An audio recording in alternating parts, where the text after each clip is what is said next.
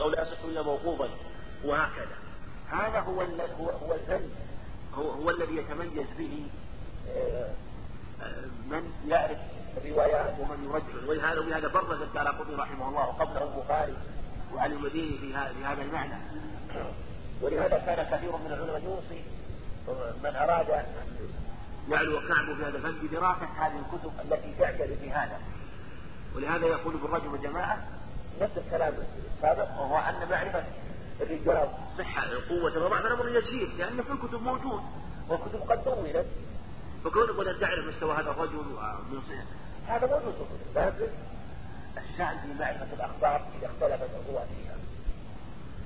وفي إسناد وفي هل حديث هذا يصح كذا أو لا ولهذا تجد الحافظ رحمه الله من حجر برز في هذا في الفتح حينما يسوق الأخبار ويدرسها أحيانا ويبين ويبين صحة الحديث أو ضعفه أو أنه يصح كذا أو يصح كذا والجمع بين الطرق رحمه الله وغيره من علماء الحديث رحمة الله عليه. وإن كان غيره فكزيادة وحرم نقص ما تعلق بباقي بباقي.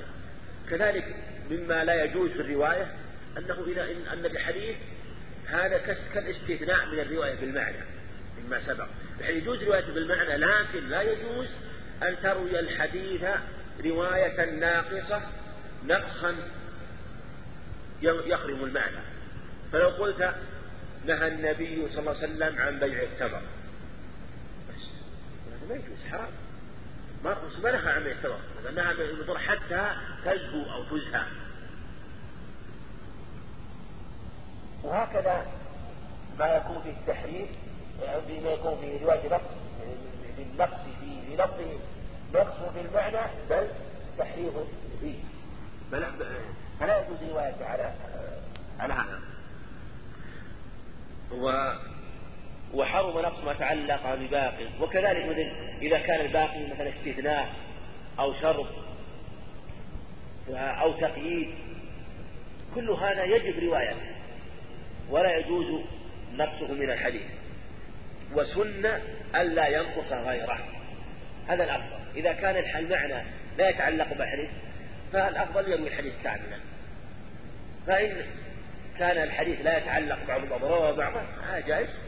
وسبق لنا أن رواية الحديث بالمعنى جائز أو تقطيعه أيضا جائز. وعلى هذا جرى أهل العلم فإنهم يروون الأخبار و ويقطعونها. والبخاري رحمه الله يروي الأخبار ويقطعها في أماكن عنده. ومما يبين أيضا ما سبق جواز رواية الحديث معنى ما أجمع عليه العلماء في رواية الحديث وتصنيف الكتب أنهم يروون الأخبار وتختلف الأحاديث في روايات تارة يروي هذا بهذا اللفظ وهذا بهذا اللفظ دل على أنهم آه، يضبطون المعنى أو ما آه، يظن أنه هو اللفظ فيرويه على غلبة ظنه وربما غلب على ظنه أنه زاد أو نقص لأنه جمع المعنى. فإذا رواه كاملا كان الأكمل وإذا رواه بلفظه كان أكمل. آه، أما إذا كان النقص أما إذا رواه ونقص نقصا يقل بالمعنى فلا يجوز وإن كان آه، النقص لا يقل المعنى فلا بأس لكن الأفضل أن يرويه كاملا كما قال المصنف والله أعلم. نقف على قال المصنف رحمه الله تعالى ويجب عمل بحمل صحابي بحمل ويجب عمل عن بحمل صحابي ما رواه على أحد المحملين. تنافيا أو لا؟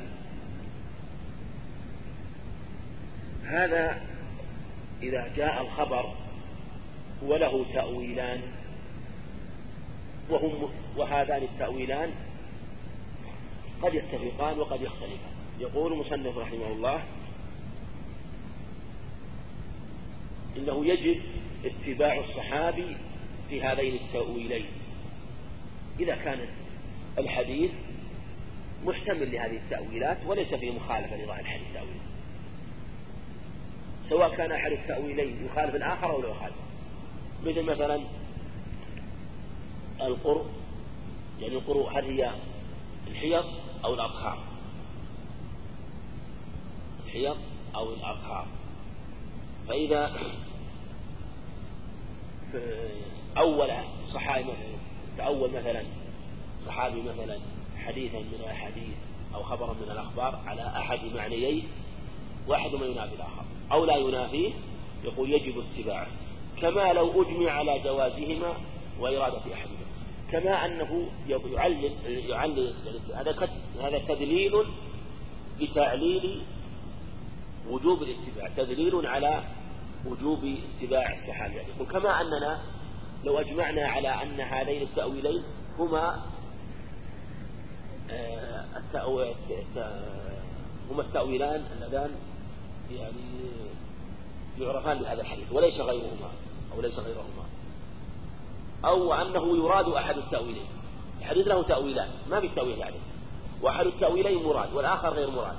وأجمعنا على هذين التأويلين.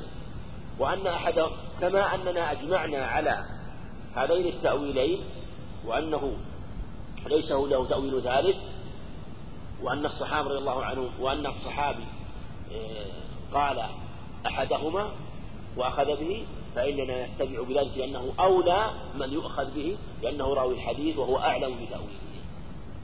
والقول الثاني في هذه المسألة لا يجب لأنه اجتهد في الحديث وتأول وقد يكون التأويل الثاني هو الصواب. ما دام أن أحد التأويلين وارد في الحديث وهو قال آخر هو ما حرم ولا مانع أنك تأخذ بالثاني. فكيف يعني نلزم أن نأخذ بحديث؟ بل هذا هذا تأويل وهذا تأويل. سواء كان متنافيين أو غير متنافيين. فإنه إذا ظهر لأحد أهل العلم التأويل الثاني الذي لم يظهر إلى الصحابي فإنه لا بأس من اتباعه وإراده أو قاله تفسيرا لا على غير ظاهر. كذلك يعني إذا قاله تفسيرا للخبر. يعني أنه يتبع يتبع ذلك نقول الحكم كذلك سواء قاله لأن التفسير نوع من التأويل والبيان للحديث فإنه لا يجوز اتباعه في هذا ما دام أن أن الحديث محتمل لهذين المعنيين لواحد من هذين المعنيين فلو ظهر لأحد من العلم المعنى الثاني لا بأس بذلك. خاصة وأنه قد ظهر هذا التأويل وقد يعني وأنه ليس منكر بل هذا محتمل وهذا محتمل لا على غير ظاهره يعني هذا نفي لما يوهم أنه قد يقول يقول قائل طيب لو كان تأويله على غير ظاهر الحديث هل نتبع يقول لا لا نتبع إذا كان تأويله على غير ظاهر لأنه إذا خالف الظاهر لا يتبع الصحابة. قد يكون خالفه نسيانا أو ظن أنه منسوخ أو ظن أنه مخصوص. فالصحابي عالم من العلماء يرد عليه ما يرد على غيره. وإذا كنا إنه لا يجب قلنا أيضا لا يجب اتباع مع آه، يعني أن التأويل ليس مخالفا للظاهر فكذلك إذا من باب أولى إذا كان التأويل مخالفا للظاهر فإنه لا يتبع بل يتبع ظاهر الحديث بل, بل يجب اتباع ظاهر الحديث ولا يتبع الصحابي هذا بل غايته أن يحتج له ولا يحتج به. وعمل بالظاهر هذا الواجب يجب العمل بظاهر الحديث وإن خالفه بل هذا هو الواجب. ولو كان قوله حجة. يعني ولو قيل إن قوله حجة لكن حجة ما لم يخالفه غيره. نحن إذا قلنا قول الصحابي حجة فالمراد إذا لم يخالفه غيره. أما إذا خالفه غيره من الصحابة إن فإن أقوال الصحابة ليس حجة ليس بعض حجة بإجماع العلم. فكيف إذا كان الذي يخالفه ظاهر قول النبي عليه الصلاة والسلام؟ من باب أولى أنه لا يؤخذ بقوله أو المخالف لظاهر الحديث ولا يرد خبره بمخالفة ما لا يحتمل ما لا يحتمل تأويلا كذلك الصحابي إذا روى حديثا وخالفه وش العبرة؟ العبرة بما روى ولا بما رأى؟ العبرة بما روى لا بما رأى كذلك نقول لا نرد خبره ولا نقول هذا الخبر يحتمل كذا ويحتمل أن الصحابي عمل بخلافه نقول لا الواجب اتباع الخبر. والصحابي ربما عمل بخلاف. الحديث يستحسن. هذا يقع في كثير من الأخبار من الأحاديث. أن الصحابي ربما خالف ظاهر ما روى إما نسيان أو تأول الحديث تأويل. كما يروى عن كثير من الصحابة في كثير من المسائل ولهذا إذا ذكر أحدهم أو بين له المظالم رجع رضي الله عنه. ولا ينسخ ولا يقال يعني ولا يقال إن إن تأويله أو أن تفسيره أو أن مخالفته نسخ له لهذا النص بل لا ينسخ النص إلا بنص مثله أو بخبره وخبر الواحد وإن خالف عمل أكثر أمة أو القياس من كل وجه مقدم. يعني خبر واحد مقدم. لأنه ما دام صح الخبر عن النبي عليه الصلاة والسلام فإنه مقدم على مخالفة أكثر الأمة أو عمل أكثر الأمة لو كان جمهور العلماء على خلاف القول نقول حجة فيما قال الله فيما قال الرسول عليه الصلاة والسلام. كما أنه يتبع ما قال الله فهم فكذلك يتبع ما قال النبي عليه الصلاة والسلام. ويرد قول من خالفه. وإن كانوا كثيرين. بل إن كثيرا من يأتي كثير من الأخبار ربما يكون ربما يحكى الإجماع على مخالفة الخبر. ثم يتبين أن أكثر العلماء أو أن الأئمة الأربعة ومن وأتباعهم على خلاف الخبر. ومع ذلك نأخذ بالخبر ولا نأخذ بخلاف من خالفه. وغاية ما يكون نعتذر عنهم ونعتذر لهم بعدم الأخذ بالخبر. ولا نقول إنه مخصوص أو منسوخ أو ما أشبه ذلك بل يجب اتباعه. أو القياس. قوله أو القياس هذا اتباع لمن ظن أن الأخبار قد تخالف القياس. وقد رد هذا شيخ الإسلام ابن رحمه الله في كلام طويل له وبين أن كل ما يظن أن خلاف القياس فهو وفق القياس. وأن ليس هنالك خبر صحيح ويقال فيه ليس هنالك خبر يرد عن النبي عليه الصلاة والسلام ويقال أن خلاف القياس إلا إما أن يكون الخبر غير صحيح أو القياس إما أن يكون الخبر الخبر غير صريح أو القياس غير صحيح. أبدا لا يخلو من هذا. إما أن يكون قياسا فاسدا أو أن الخبر ضعيف. وإلا خبر صحيح فإنه فإنه وفق القياس الصحيح لا يكون مخالفا للقياس الصحيح والنصوص جاءت بما توافق العقول. بل هي جاءت بوفق العقول وما خالها إنه لا يكون إلا مخالفا للقياس الصحيح ومخالفا للعقل الصحيح. و... ولكن ربما جاءت النصوص بأمور تحار فيها العقول. هذا يقع في كثير يعني في أمور الأحكام لا يقع. يعني إلا في أمور خاصة مثلا في أمور لا تدرك لكن آه، قد يقع في بعض أمور التوحيد في أسماء الله وصفاته. أمور تحار فيها العقول. يعني النصوص كما يقول العلماء الشريعة جاءت بمحارات العقول لا بمحالاتها. يعني جاءت بما تحار فيه العقول لا بما تحيله العقول. جاءت بما بمحارات العقول لا بمحالاتها لا بما تحيله العقول. لكن ما تحار فيه جاءت به الشريعة تحتار فيه يعني يدركه لقصورها أما ما يتعلق بالأحكام فإنه إذا قيل إنها خلاف القياس الصحيح فإنه لا بد إما أن يكون خبر ضعيف أو أنه قياس غير صحيح. وفي هذا رسالة شيخ الإسلام رحمه الله نافعة عظيمة ومفيدة لقارئها. وهي موجودة ضمن مجموع الفتاوى. وذكر ابن القيم رحمه الله في إعلام الواقعين كلاما حسنا في هذا رحمه الله. ويعمل بالضعيف في الفضائل. هذا هو قول جمهور العلماء أنه يعمل بالضعيف في فضائل واختلف العلماء في الضعيف. قيل يرد مطلقا وقيل يقبل مطلقا وقيل يعمل به في الفضائل وهذا هو الصواب أن يعمل به في الفضائل وقول جمهور العلماء والفقهاء والمحدثين من الفقهاء والمحدثين. لكن اشترطوا شروط. الشرط الأول ألا يكون الخبر ضعيفا جدا. وهذا الشرط متفق عليه بين أهل العلم. الشرط الثاني أن يدخل تحت أصل عام. هذا الحديث.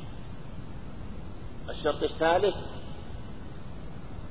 أن يعتقد حين العمل به أنه لم يثبت عن النبي عليه الصلاة والسلام وأنه أو أنه آه، يعني مروي بسند ضعيف لا يعتقد لا يعتقد حال عمل به أنه صحيح أو ثابت.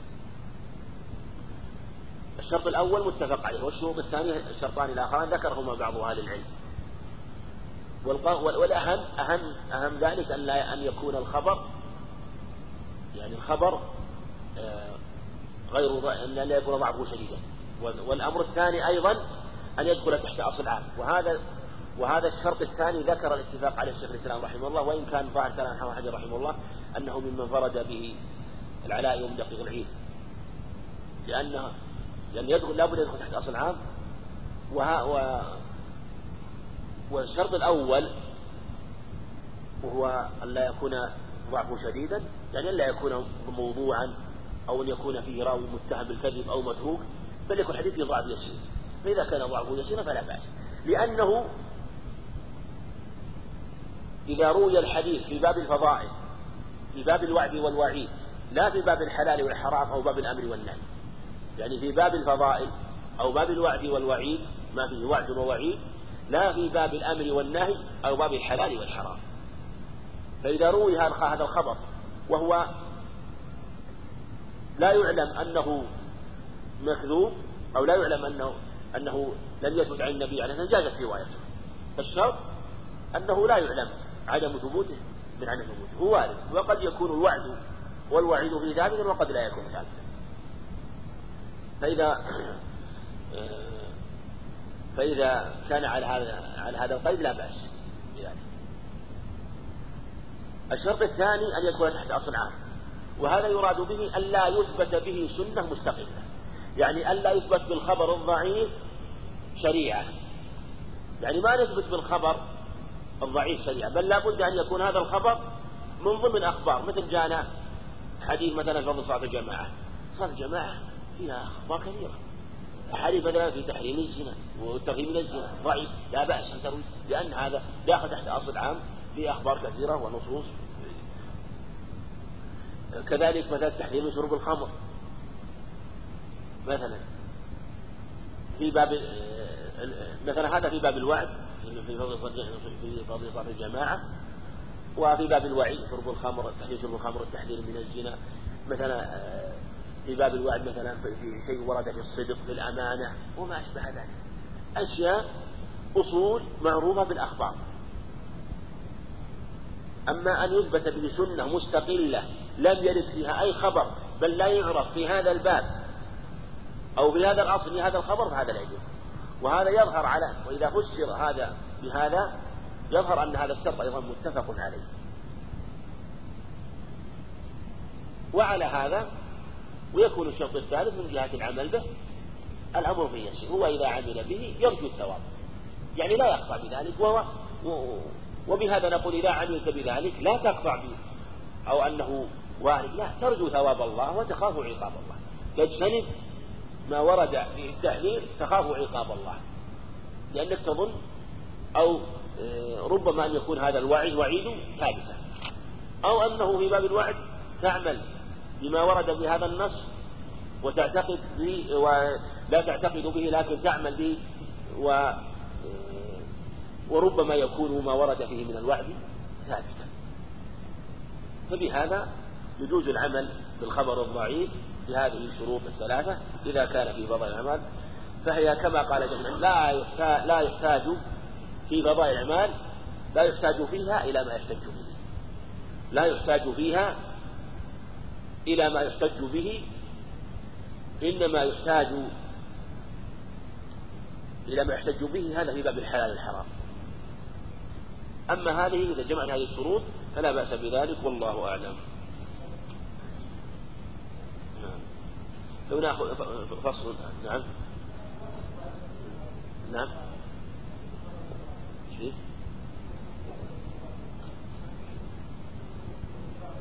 شديد ضعيف.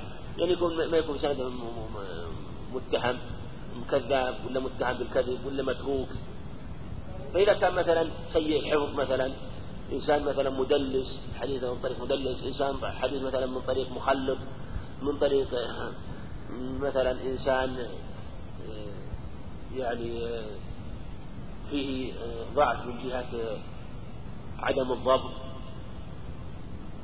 فهذا يروى الحديث هذا وإن لم يعني يكون متابع يعني لا فصل المرسل قول غير المرسل قول غير صحابي في كل عصر.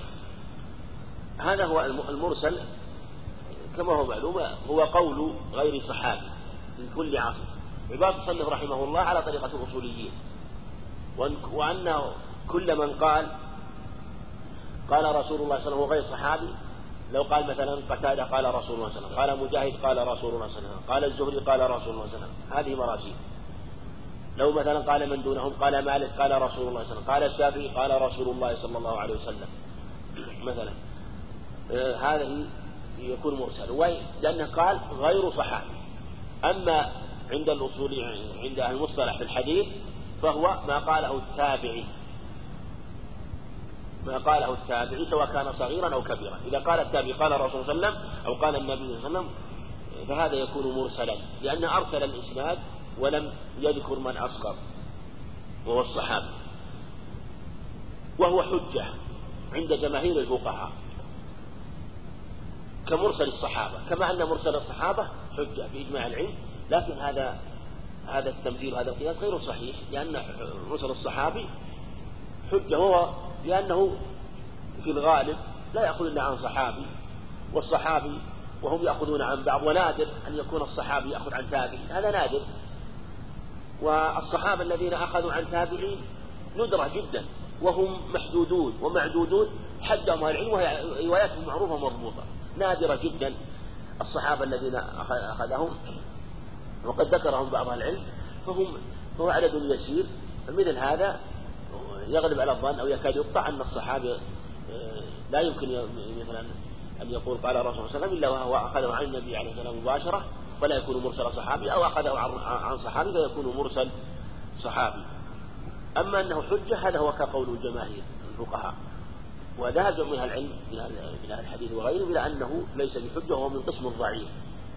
وهذا هو الصواب لأنه سقط من إسناده آه، الساقط من إسناده لا ندري. لا نجزم بأن الصحابي قد يكون الساقط قد يكون الساقط تابع بل هذا كثير. أما قولهم أنه يعني قالوا إنه لا يمكن أن يسقط التابعي من هذا السند إلا وقد أحالك على ثقة أو على إنسان أو إنسان قد ويروي حكما فيه تحليل أو تحليل نقول هذا ليس بصحيح. وردت أخبار وأسانيد كثيرة عن كثير من التابعين. توبعت وجد قد أخذت عن تابع آخر. وجد أخذ عن أناس ضعفاء فعلى هذا يكون مرسله لا يكون حجة بل هو من قسم الضعيف كالمنقطع والنظر ويشمل يشمل المرسل معضل أما باب, باب الاصطلاح لا بأس. وهم يقول لا مشحة الاصطلاح ولهذا ربما أطلق على المنقطع والمعضل مرسل. من جهة أنه سقط من إسناده بعض الرواة. لكن المعضل من سقط من إسناده إثنان متواليان والمنقطع يعني سواء كان في مكان أو في عدة أمكنة يعني في مكان من السند في موضع أو في مواضع. والمنقطع ما سقط من إسناده رجل سواء كان في موضع أو في مواضع. وكلاهما من قسم ضعيف كالمرسل. والله أعلم. نقف على باب الأمر. نعم. ضعيفة هذا هو الصواب. ضعيفة كغيره من أقول كغيره يعني من التابعين. لكن أقوى المراسيل ذكروا أنها مراسيل سعيد المسيب رحمه الله. نعم. مش مراسيل. لا. ما هي بحجة أقول أقول كغير هذا. حكمكم واحد. نعم.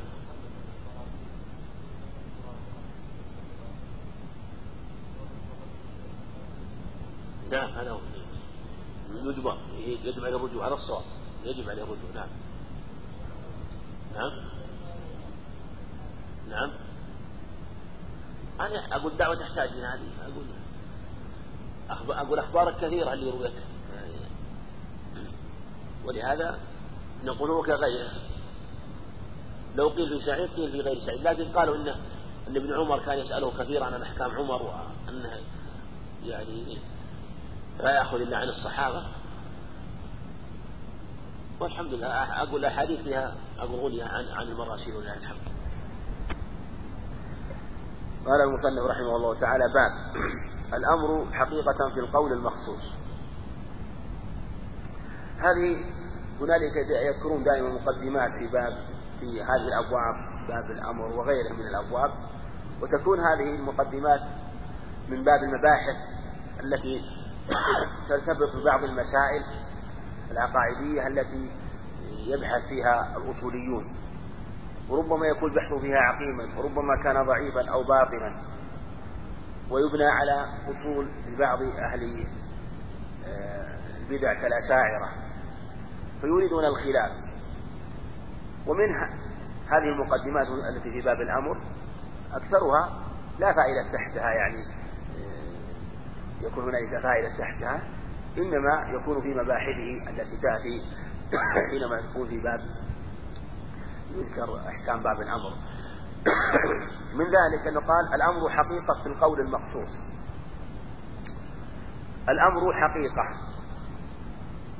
في القول المخصوص لأن لأنه لا يب... لأن حينما نقول يأمر إنسان بأمر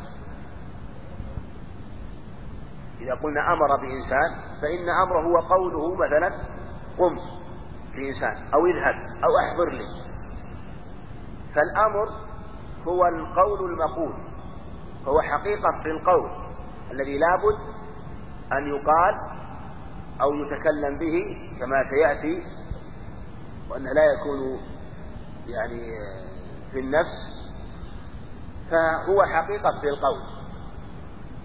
فإذا قلنا أمر فلان فلان قوله تعالى وأمر أهلك بالصلاة يعني قل له آمرا له فهو حقيقة في القول فلا يكون إلا قولا أو مقولا يقال لمن يؤمر. ونوع من الكلام لأن الكلام يكون اسم وفعل وحرف والأمر نوع من أنواع الكلام. افعل أو لتفعل فإنها فإنه نوع من أنواع الكلام ومجاز في الفعل. وهذا يغني عن قول الحقيقة في القول لأن قول الحقيقة في القول يخرج الفعل. وهذا قول الأكثر أنه مجاز في الفعل. وذهب آخرون إلى أنه مطلق على القدر المشترك بينهما. وقيل إنه يعني من يكون باب المتوافق. وقيل إنه مشترك بين القول والفعل. وهذا القول أظهر. أن يكون القول أن يكون الأمر يطلق على القول وعلى الفعل ولا محذور في ذلك ولهذا ذكر الشارح عن عن عبد الحليم بن عبد السلام والد تقي الدين ابن تيمية رحمه الله أنه قال إن هذا هو القول الصحيح لمن؟ لمن أنصر.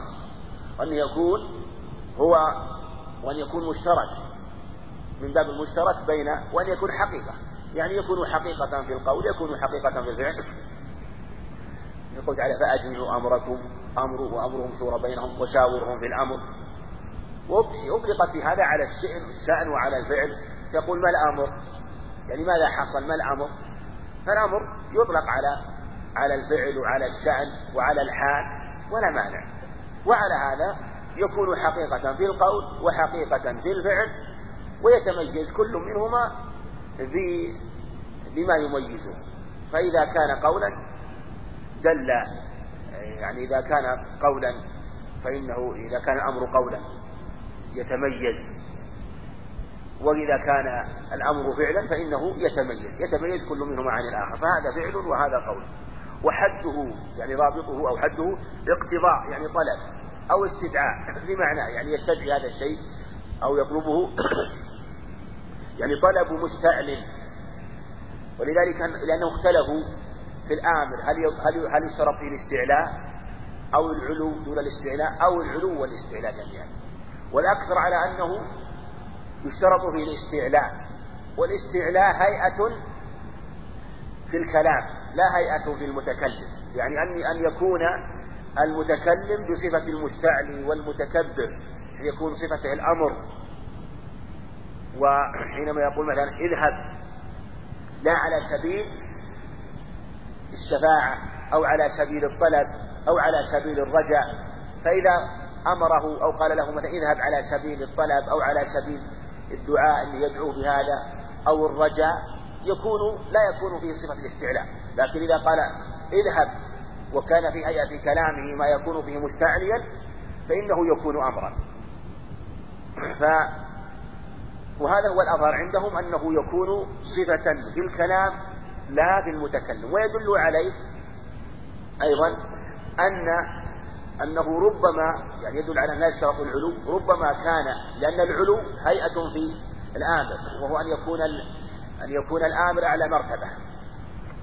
كالمالك مع سيده والسلطان مع رعيته ومثلا الأستاذ مثلا مع تلاميذه مثلا. و يعني من يكون له أمر عليه. فإذا كان له أمر عليه فإنه يكون أمرا وهذا قول مرجوح. يعني اشتراط العلو. يعني اشتراط العلو أنه بل يكفي الاستعلاء ولا يشترط يعني أن يكون أن يكون العلو. كالمملوك مع سيده والسلطان مع رعيته. ليس بشرط. ولهذا الرسول عليه الصلاة والسلام لما قال لما قالت له لما قال بريرة لو راجعتيه قالت أتأمر؟ قال إنما أنا شافع شافع مع أنه كان أعلى عليه الصلاة والسلام. رتبة؟ ومع هذا لم يكن أمرا بل كان شفاعة. فيكون الشر هو الاستعلاء هيئة في الكلام. ممن دونه فعلا بقول. يعني يطلب منه فعلا بقول. بقوله مثلا يأمره بأمر من الأمور فيكون هذا أمرا. وتعتبر إرادة النطق بالصيغة. تعتبر إرادة النطق بالصيغة. فإنه تعتبر. فلو تكلم متكلم وهو لا يريد الكلام كالساهي أو الغافل ما يعتبر كلام. أو النائم. هذا ما أراد. فإذا كان ما أراد لا يكون الكلام لمعنى. وتدل بمجردها عليه لغة. هذا أيضا من المباحث آه، التي ذكروها. وأنه هل هو للأمر صيغة ولا ليس له صيغة؟ هل للأمر صيغة أو ليس له صيغة؟ وقال ولهذا قال وتدل بمجردها عليه لغة ويعبرون به هل له صيغة أو ليس له صيغة إيش معنى ذلك؟ معنى ذلك أنهم يقولون إن الأمر في اللغة هذا كله البحث من جهة اللغة، أما في الشرع فإنه إذا جاءت الامر وجب الالتزام بها لكن يترتب عليه اختلاف في الأمر المجرد كما سيأتي. ولهذا الأمر في اللغة يقولون وجدناه يطلق على أشياء كثيرة، يطلق الأمر يكون على الواجب ويكون على المندوب ويكون الأمر معنى الدعاء ويكون الأمر بمعنى الإكرام ويكون الأمر بمعنى الإرشاد ويكون بمعنى التأديب ويكون بمعنى الإهانة ويكون بمعنى التحقيق كما سيأتي. فلما كان الأمر بهذه الصيغ ما الدليل على أنه لصيغة الوجوب وحدها دون صيغة؟ إذا ما له صيغة الأمر. ليس له صيغة.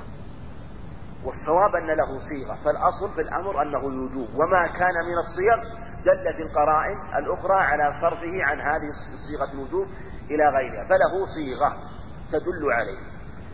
لا إرادة الفعل. إرادة الفعل ليست شرطا ولا مثل السنة. هذا رد على من خالف في هذا وهو اشتراط الإرادة. والله سبحانه والإرادة إرادتان كما هذه تبحث مستوفاة في كتاب كتب التوحيد. إرادة شرعية وإرادة كونية. فإرادة الفعل ليش فالله سبحانه وتعالى أمر بالسجود ولم يرد أمر إبليس بالسجود ولم يرد منه. وأمر إبراهيم عليه السلام بذبح ابنه ولم يرده منه. فليس من شرط الأمر الإرادة. وربما أمر الإنسان من هو دون أمرا وهو في نفسه لا يريد لكن الامتحان. فليس من شرطها إرادة الفعل. والاستعلاء فسر معنى طلب بغلظة يعني يكون في شدة وغلظة واست... يعني في هيئة الكلام. والعلو كون الطالب على رتبة. هذا العلو. والمصنف رحمه الله ظاهر كلامه إنه يشترط الاستعلاء والعلو يعني قال ممن دونه. جمع بين الشرطين يعني أنه يعني يشترط أن يكون الأمر ممن هو يعني أن يكون على صفة الاستعلاء يعني يجمع بين العلو والاستعلاء جميعا. هذا ظاهر كلامه ولا قال مستعل ممن دونه كما سبق معنا. فلهذا فسر الاستعلاء والعلو. سبق معنا من قال إنه يكفي الاستعلاء ومنهم من قال علو ومنهم قال يجمع بينهما. طلب بغلظة والعلو كون طالب أعلى رتبة وترد صيغة افعل بوجوب إلى آخره. هذه أشياء ذكر أمثلتها رحمه الله. لا نريد الإطالة عندها لو آه، تراجع أمثلتها في الكتاب في قول الوجوب واضحة وندب وإباحة. وإرشاد وإذن وتأديب وامتنان وإكرام وجزاء ووعد وتهديد وإنذار وتحسير وتسخير وتعجيز وإهانة واحتقار وتسوية ودعاء وتمني وكمال القدرة وخبر وتفويض وتكذيب ومشورة واعتبار وتعجب وإرادة امتثال وإرادة امتثال أمر آخر وكنهي دع واترك. يعني أن الأمر يكون كالنهي في المعنى من قول دع واترك. هو أمر لكنه كالنهي في المعنى. وهذه أشياء ضرب لها أمثلة كثيرة تراجع في كلامه وهي وهي واضحة. مثل مثل قول تعالى ذق إنك أنت العزيز الكريم. هذا أمر لكن المراد بالإهانة. مثل التكوين كن فيكون أمر تكوين.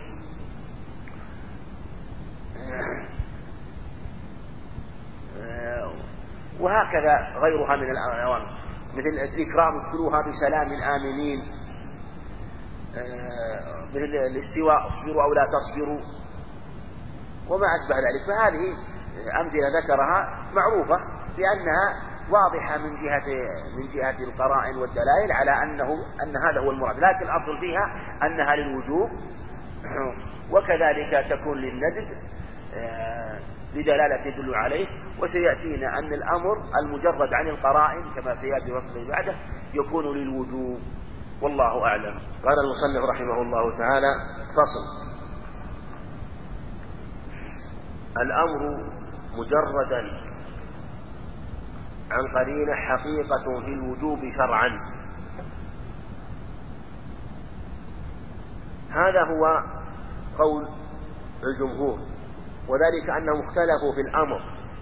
إذا ورد الأمر هم يتكلمون عن الأمر مطلقا سواء كان من الشارع أو من غيره في أصل اللغة حكمه. وهم ي... فالمصنف رحمه الله كما قال جمهور العلماء أنه للوجوب وأن أمر الشارع للوجوب. إذا أمر بأمر من الأمور فهو للوجوب ولا يحتاج إلى قرينة. القرينة الشيء اللي يؤكد الوجوب مثل مثلا يأمر ويقول هذا أمر لازم أمرتكم أمرا لازما أو أمر هو حزم. يعني شيء يبين أنه واجب أو يأمر بأمر ثم يعلق آه، به عقوبة وعذاب يبين أنه أمر متحتم وأنه لازم. والصواب أنه وإن كان أمرا مجردا فأوامر الشرع على الوجوب ويجب التزامها. ولا يحتاج إلى قرينة أخرى أو دليل آخر يعضده يقوي يكفي. والذين قالوا إن ليس الوجوب قالوا إن الأمر في الشرع إن الأمر في أصل اللغة يحتمل أمور كثيرة. يكون للوجوب ويكون للاستحباب ويكون للأداب ويكون للإرشاد ويكون للتوبيخ ويكون لكذا وذكر أشياء فإذا كان دائر بين هذه الأمور كلها فكيف تدعون أنه للوجوب؟ لا بد من دليل عن الوجوب نقول نقول نحن نتكلم عن الأمر الشرعي. وفرض أنه ورد هذا في اللغة لكن في أصل الشرع دلت دلت الأدلة الشرعية على أن أمره على الشرع. ويقال سبحانه فليحذر الذين يخالفون عنه أن تصيبهم فتنة أو يصيبهم عذاب أليم. وقال سبحانه وما كان لمؤمن ولا هم إذا قضى الله ورسوله أمرا أن يكون لهم الخيرة من أمرهم. قال سبحانه لا يعصون الله ما أمرهم. أفعصيت أمري؟ كلها جعلت مخالفة الأمر معصية. وكان الصحابة رضي الله عنهم يجعلون المبادرة إلى ما أمر به الرسول عليه الصلاة أمرا واجبا ويجعلون مخالفه مخالفا لأمر الرسول عليه الصلاة والسلام. وقال ابن عباس يوشك, علي يوشك أن تنزل عليكم حجارة من السماء. أقول قال رسول الله صلى الله عليه وسلم وتقولون قال أبو بكر وعمر. هذا هو الصواب أن الأمر إذا جاء من الشرع يجب العمل به ويجوز. هذا عام في جميع الأمور سواء كان في أبواب العبادات أو في أبواب المعاملات أو في غيرها. ولهذا كان الصواب أن قولهم مثلا أن ما كان في باب الآداب فإنه لا يكون الوجوب قول مرجوح. ولا يرجع من العلم إلى أنه يجب امتثال أمر الشرع مطلقا. وأن أصل الأمر للوجوب إلا إذا دلت القرينة على عدم الوجوب. عكس ما يقوله بعضهم إنه الاستحباب إلا إلا إذا دلت القرينة على على الوجوب. لا نحن نقول لا. الأصل أنه للوجوب إلا إذا دلت القرينة على أنه بغير ذلك أو صرفته بدليل. دل دليل آخر من قوله أو دل دليل من فعله. فإذا دل دليل على أنه مصروف عن الوجوب فإنه يصرف بذلك الصالح وهكذا كان الصحابة رضي الله عنهم يبادرون إلى الامتثال بمجرد أن يبلغهم أمر من النبي عليه الصلاة والسلام ولا يسأل هل عضد هذا الأمر شيء أو هل أكد الأمر لا. يبادرون رضي الله عنهم. وإذا اختلفوا في أمر من الأمور أو أو خفي على أحدهم أمر ثم بلغه أنه أمر بذلك عليه الصلاة والسلام بادر إلى امتثال أمره. فهذا هو الصواب. قال ويكون لتكرار حسب الإمكان. اختلف العلماء في الأمر هل هو للتكرار أو ليس للتكرار؟ قيل إنه للتكرار معنى أنه إذا أمر بأمر فإنه يجب أن يفعل هذا الأمر حسب الإمكان ما لم يصرفه عن ضرورياته من طعام وشراب وقضاء حاجة. وقال آخر إنه ليس للتكرار. وقال آخرون وقول الآخر أنه علق على شرط أو صفة فهو للتكرار. والأظهر أن أن الخلاف في الأمر المطلق. أما الأمر المعلق على شرط وصفة فهذا شيء آخر. ولهذا بعض بعض من قال إن فيه ثلاثة أقوال إنه للتكرار وقيل ليس للتكرار وقيل علق علق على شرط وصفة وللتكرار ليس حكاية الخلاف هذا صحيحة. لأن الخلاف في الأمر المطلق غير الأمر المعلق. فالكلام في الأمر المطلق الذي لم يعلق على شرط أو صفة. هل هو على تكرار ليس التكرار والأظهر قول الجمهور أنه ليس للتكرار. كما ذكر المصنف رحمه الله. وأنه إذا جاء أمر وأن الأمر يكتفى فيه بمرة واحدة.